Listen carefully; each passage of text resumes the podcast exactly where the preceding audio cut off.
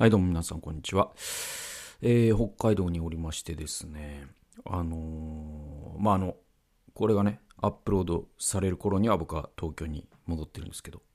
まあまあ、あのー北海道にいて、で、なんだ、その勇敢陣内で、ちょっと北海道の話なんかね、中心にしたりもしたんですが、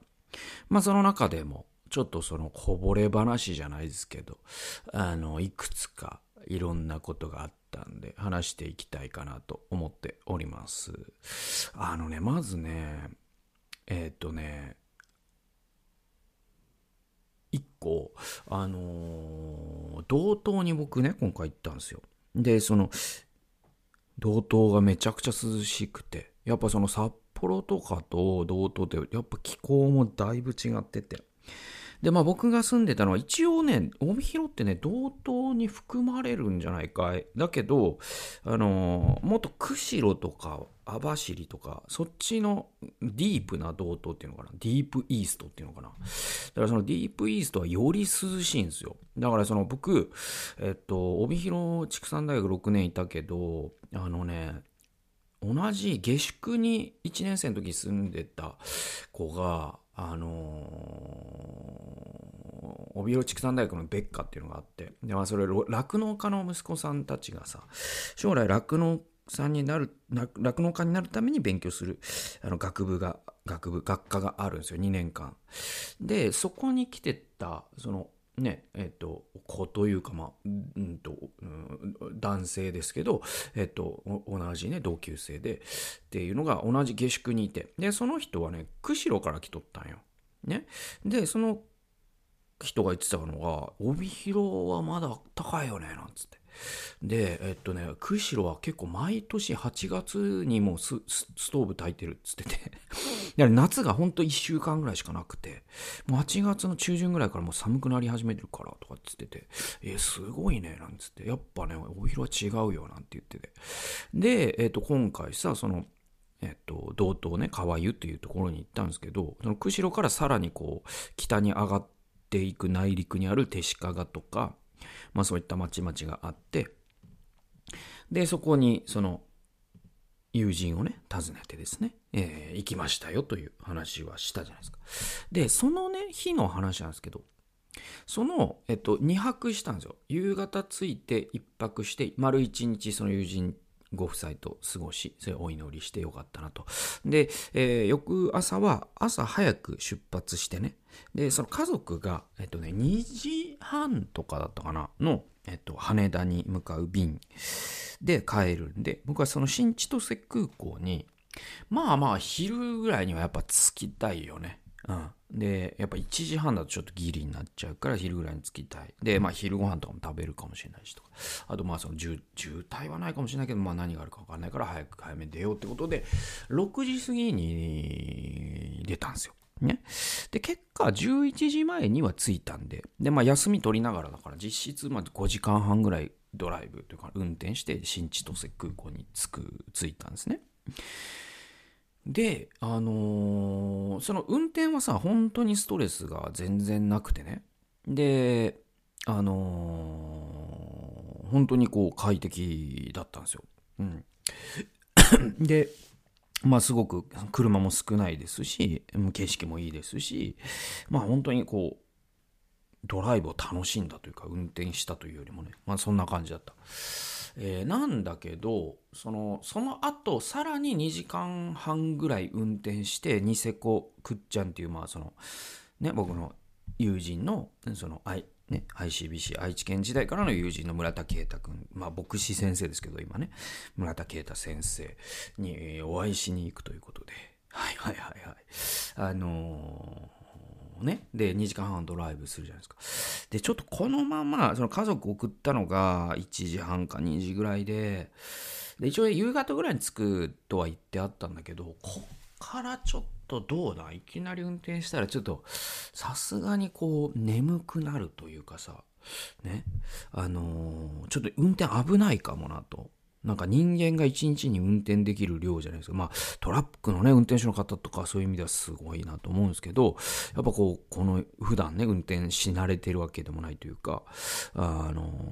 ー人間がそうやってもう長時間運転してたら眠くなったりとかするんじゃないかと思って、まあ、しっかり万全の体制で運転したいなと思ってでまああのねドバタ君から車貸していただいてるのもあるしさえー、なんかあっちゃ大変だということでもうしっかり脳みそを休めていこうということで。でいろいろこう千歳空港でいろいろ考えたんです。なんかカフェでちょっとなんか本とか読むかな。いやマッサージもワンチャンあるかな。でマッサージでもその空港価格でちょっと巷より高いから、まあ、例えば60分コースで、その巷だと4000いくらとかだけど、空港だとやっぱ7000近くしたりとかするんで、うわー、でも7000円かどうかな。まあまあ、すっきりするだろうし、寝れるだろうし、いいかもしれないな。でも、7000円か、とかって言ってたら、でも一個思い出して、あ、そういえば、あの、千歳空港って温泉あるんですよ。で、そうそうそうそう。これは前から聞いてたし、知ってたんですけど、であと映画館もあるんですよ。で、映画、映画もね、ちょっと考えたんだけど、全然時間が合わなくて。で、君たちはどう生きるか、俺はどう生きるかって思ってたんですよ。ね。そしたら、えっと、そうだと。これはそうだな。温泉入ってみるかと。でただ、これがね、わかんないのが、その、温泉、えっとね、1900円、入場料1900円なんですね、大人ね。で、たださ、これさ、空港の中だし、それ万が一その、一応温泉はあるけどめちゃくちゃ混んでて、なんか、その、何？その、休むスペースとかななかったりとかしたら全然休まんないぞと思って。で、で、じゃあ中もなんか全然覗けないんですよね。で、なんか中こうなってますよみたいなマップもないんですよ。温泉の入り口に。あ、そうだそうだと。で、空港の Wi-Fi が繋がってるから、あの、温泉調べてみたら、あの、施設のなんかちょっと写真が出てきて。で、そしたら、そのな、な、あのさ、えー、いわゆるこう、その館内着に着替えるタイプの温泉施設に、なんて言うんですかね。あの、すごく薄暗い部屋があってですね。で、こう、フルフラットにできる椅子が置いてある感じってわかりますかね。うん。で、ああいう部屋がどうやらあるっぽいぞということを僕はネットで掌握するんですよ。お、これはありだなと。で、1900円払って。そしたらタオルと館内着。で、まさにそういう施設で。もうあれは普通になんか空港価格じゃないっていうか、普通にあの施設が街中にあったら1900円取られるぞっていう施設なんで、もう良心的な部類でむしろね。で、そこでまあ一応温泉もまあせっかくだから入るから入って、で、着替えて、で、そのもう真っ先に何？そのフルフラットの椅子の部屋に行って薄暗くしてで僕いつもそのカバンの中にアイマスク入れてるからアイマスクしてでイヤホンしてなんかちょっとラジオなんか聞いたりなんかしながらうとうと寝て1時間ぐらいかな仮眠とって。でそしたらどんぐらいだったかな？3時過ぎ回ってたかもしれないですね。3時回ってるぐらいになっててでえっとあのまあ、結果、ちょっと1時間ぐらいは遅れたんだけど、ちゃんと夕方にはつけたし、で、何よりやっぱこう頭がすっきりした状態で運転できたから安心だったわけですよ。この疲れてないからさ。らそういうリフレッシュできて、なんか本当にね、あの、千歳空港のね、その温泉の仮眠は良かったなと思います。なんか、そうそうそうそう、本当だから羽田ではこうはいかないんでね。うん。やっぱりそのちゃんとこの長距離のドライブとかってことが想定されてああいうものがあるのかどうか分かんないですけど空港で寝れるってほんといいなと思いましたね。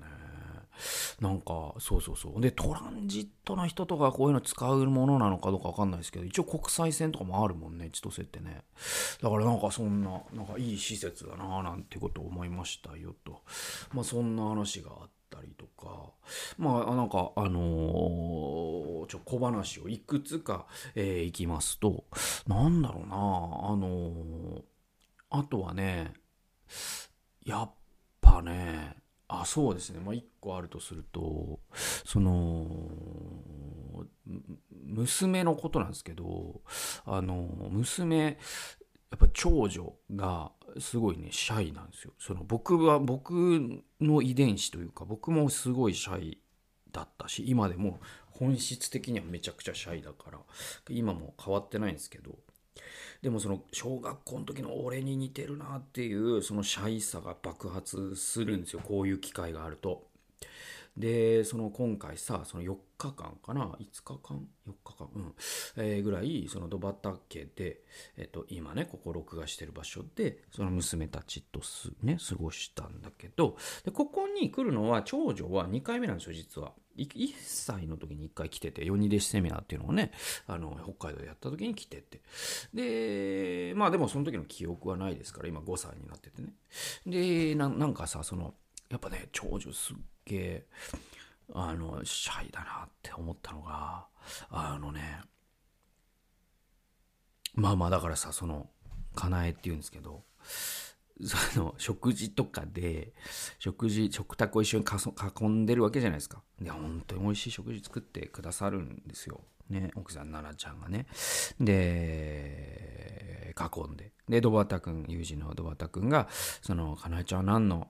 何が好きなのとかって聞いてくれるわけじゃないですか。で、そうした時に、その次女は割とまあシャイ、シャイだと思うんですよ。標準から比べたらシャイだと思うんですよ。まあ、陣内家はそのシャイの基準が高いから、なんだろう、標準がじゃあ50だとすると、だから次女ですら60、70あるんですけど、多分長女がもう200とかいっちゃってるから、そのシャイ度がすごくて。だからその次女はシャイに見えないんですよ。その長女といることでね。だからなんか、その動物園が楽しいとか、なんか言えるんですね。で、これが、その長女はもうシャイすぎて、そういう質問されると、これね、わかるかなこれ。いや、そんなことを、その、見たことも聞いたことも思ったこともないし、身近にいないっていう人もいるだろうから、わかんない人はわかんないんだけど、わかる人はわかるで言うと、あのね、これもあまりにもシャイな子供って、どうやるか知ってます？皆さん。えっと、隣にいるお母さんに耳打ちするんですよ。動物園が好き。で、お母さんに言って、でお母さんが、動物園が好きなんだってドバッチに言うっていう。なんかこの三角会話って分かりますかね？これね。これ結構長女やるんですよ。で そのお母さんに耳打ちしてお母さんに言わせるっていう。なんか僕それ見ながらあなんか昔の俺こうだったかもしれないとか。でもさ、これってさ、なんかさ、そのしつけがなってないとかわかんないんだけど、じゃあ長女にもう大きな声で言うのよ、練習しましょうとかっつってやるのが正しいのかもわかんなくて、僕もだって、未だになんかちゃんとできてねえから、親ができてねえことを子供にやらせるのも違うよなとかって思って、まあなんか、うわ、これは娘、俺の娘だなと思いながら見て。でもなんかその様子が本当に、そのお母さんというね側近に耳打ちすることでそのなんかこう人に自分お母さんを覚醒器にして喋る感じとか なんかなんかそういうコントとかあるよね。であとなんかこれなんかあのラストエンペラーみたいだなと思って。なんかあの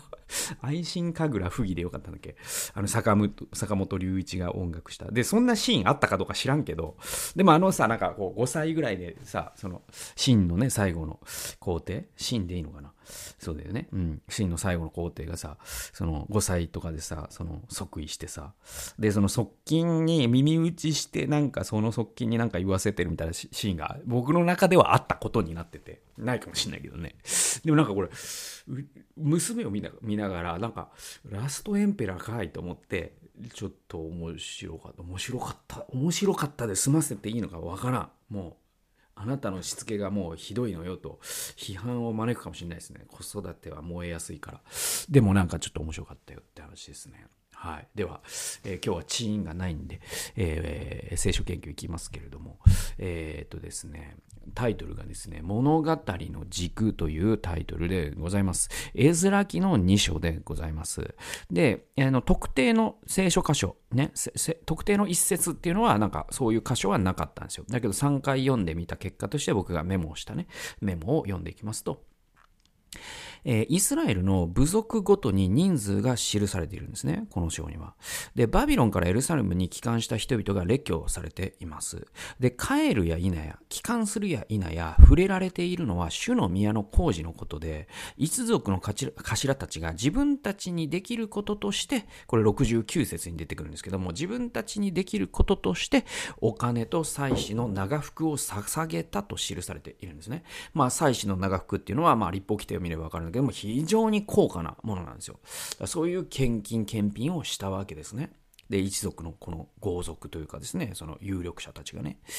で、産業や政治や経済や農業ではなく、彼らが最初に着手したのは宗教施設だったんですよ。ね。イスラエルという国の物語の根幹は、政治や経済や土地にあるのではなくて、神にありますね。これまあ旧約聖書全体のメッセージなんですけども、イスラエルっていうのは神によって選ばれた神にある国家なんですよ。それがまあイスラエルの特殊性ですよね。旧約聖書からわかる。で、それを中心に全てが回っているから、まずその軸、これがないと他の生活の基盤は語り始めることができないということになりますね。じゃあ私たちのですね、生活はどうだろうというふうに考えるわけですよ、僕は。で、仕事もね、衣食住も人間関係も医療も健康も経済も全てがイスラエルの民のように神を中心に回っているだろうかこういうふうに僕は自問するわけですよ。ね、例えばね、僕自身が家族で国内の知らない土地や外国のね、知らない土地に家族で移住することになったとして、まず最初に考えること何でしょうか？皆さんもちょっと考えてみてください。ね。ほとんどの人は、まず仕事があるかどうかを考えるでしょうね。僕もそうだと思います。またある人は病院、ね。子供のためにいい病院が近くにあるかどうか、いいお店があるかどうか、学校はどうか、子供の教育はどうか、治安はどうなのか、スーパーに売られている食品は安全か、みたいなことをみんな考えると思うんですよ。しかし、ね。イスラエルの当時の考え方に従うなら、つまり旧約聖書のね、全体のメッセージに従うなら、まずするということは、それらすべてを脇に置いて、仕事のことも病院のこともスーパーのことも、教育のことも脇に置いて、何を考えるか。所属すべき教会があるかどうかですよ。そしてその質はどうかということですよ。これを一番問題にするはずですよね。神が中心の人生であるならば。仕事よりも教育よりも、まずは教会、信仰共同体ですよね。それが神殿をまず作ったということと、まあ、なんていう新約的な意味で言うと、教会、所属してするべき教会があるかどうか、そしてその質がいいかどうか、これをまず問題にするのが多分彼らがやったことなんだと思うんですよ。でね、まあ現代の世界では、いやいや、そんなこと人内現実的じゃない。まずは教育とかさ、やっぱ医療とか大事だからさ、まあちょっと教会は多少妥協するのが普通なんじゃないの？という声は最もに聞こえるけど、だけどそれこそやっぱり物質的世界観に巻き取られていることの少佐なんじゃないかなと僕は思いますよ。ね。えー、仕事を通してお金を稼ぐことも神という軸なしには考えられない。これがクリスチャンの世界観だと思うんですよね。子供の教育って信仰の教育に他ならないですよね。どんなに素晴らしい学校があったとしても、どんなに行政が教育を支援していたとしても、信仰共同体というものに子供が触れることがなければ、僕は教育は失敗だと思います。僕は信仰者ですから。で、病気になった時、病気の癒しもそうだけれども、ね。だからいいお医者さんがいるということももちろん大事かもしれない。だけど、病気気っていうのはなるんだから、その病気にどういう意味を与えるか。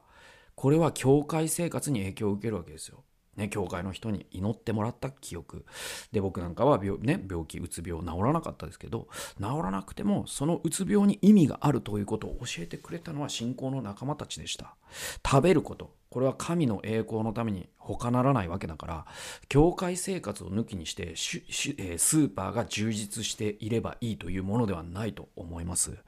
ね、何よりも信仰の交わりを抜きにして、生活とは呼ぶことができないというのが、神の国の民の生き方です。ね。あの、世俗の人は全然関係ないですよ、今の話。今の話全部忘れてくれていいんだけど。でも、うん、ね、仮にもよしんば、あなたが、私が、ね、えー、自分は神の民で、ね、神の民の物語を生きていると思うのならば全ての生活のものは二次的であったとしても信仰共同体に所属するという経験が豊かであるかということが生活インフラのど真ん中の大黒柱になるんだと思うんですよ。ね、だからもし僕が今ねその自分でも考えてみたわけ。じゃあ移住するとして、まあ、突然もう全然縁もゆかりもない、えー、じゃあ例えば、えー、あなたまあじゃあ、えっと、ダーツポン投げました。はい、えー、じゃあ四国の徳島県に引っ越すことになりました。じゃあ来月に準備してくださいって言った時に僕果たして最初に教会のことを調べるかなと思った時に正直に胸をに手を当てた時にねやっぱり仕事とかね、えー、病院とか学校とか調べるかもなと思った。でこれは僕がやっぱり世俗的世界観に影響を受けてるってことだよな。ね。えー、ね。だからこれをまずは自覚してそれを一回認めてでまあ悔い改めという言葉がふさわしいかどうか分かんないけどやっぱりこう態度ね世界観をやっぱりしっかりこう神に根付かせた時にでまあその結果さ行ってみて実はそのいい教会に出会えなかったってこともあるでしょもちろん。だけど最低限やっぱりそこにある教会をやっぱりまずは調べてさ。で、えー、ベストを尽くすというかその子供も教会に属することができて、えーね、私たち夫婦も教会の交わりができるという。やっぱこの信仰って孤独な営みではないのでね。うん、やっぱりそういうことを考えるということがやっぱりそのイスラエルが神殿を作ったということから僕は学べることじゃないかなと思いますね。ね帰還の民がまずはビジネスまずは農業、えー、ねえーと、まずはなんだろうななんか町の建設とかじゃなくてまずは神殿だったんですよ。ねこれ本当に大事なことなのかなというふうに思います。ということで、えー、物語の軸というタイトルでお送りしました。それではまた次回の動画および音源でお会いしましょう。さよなら。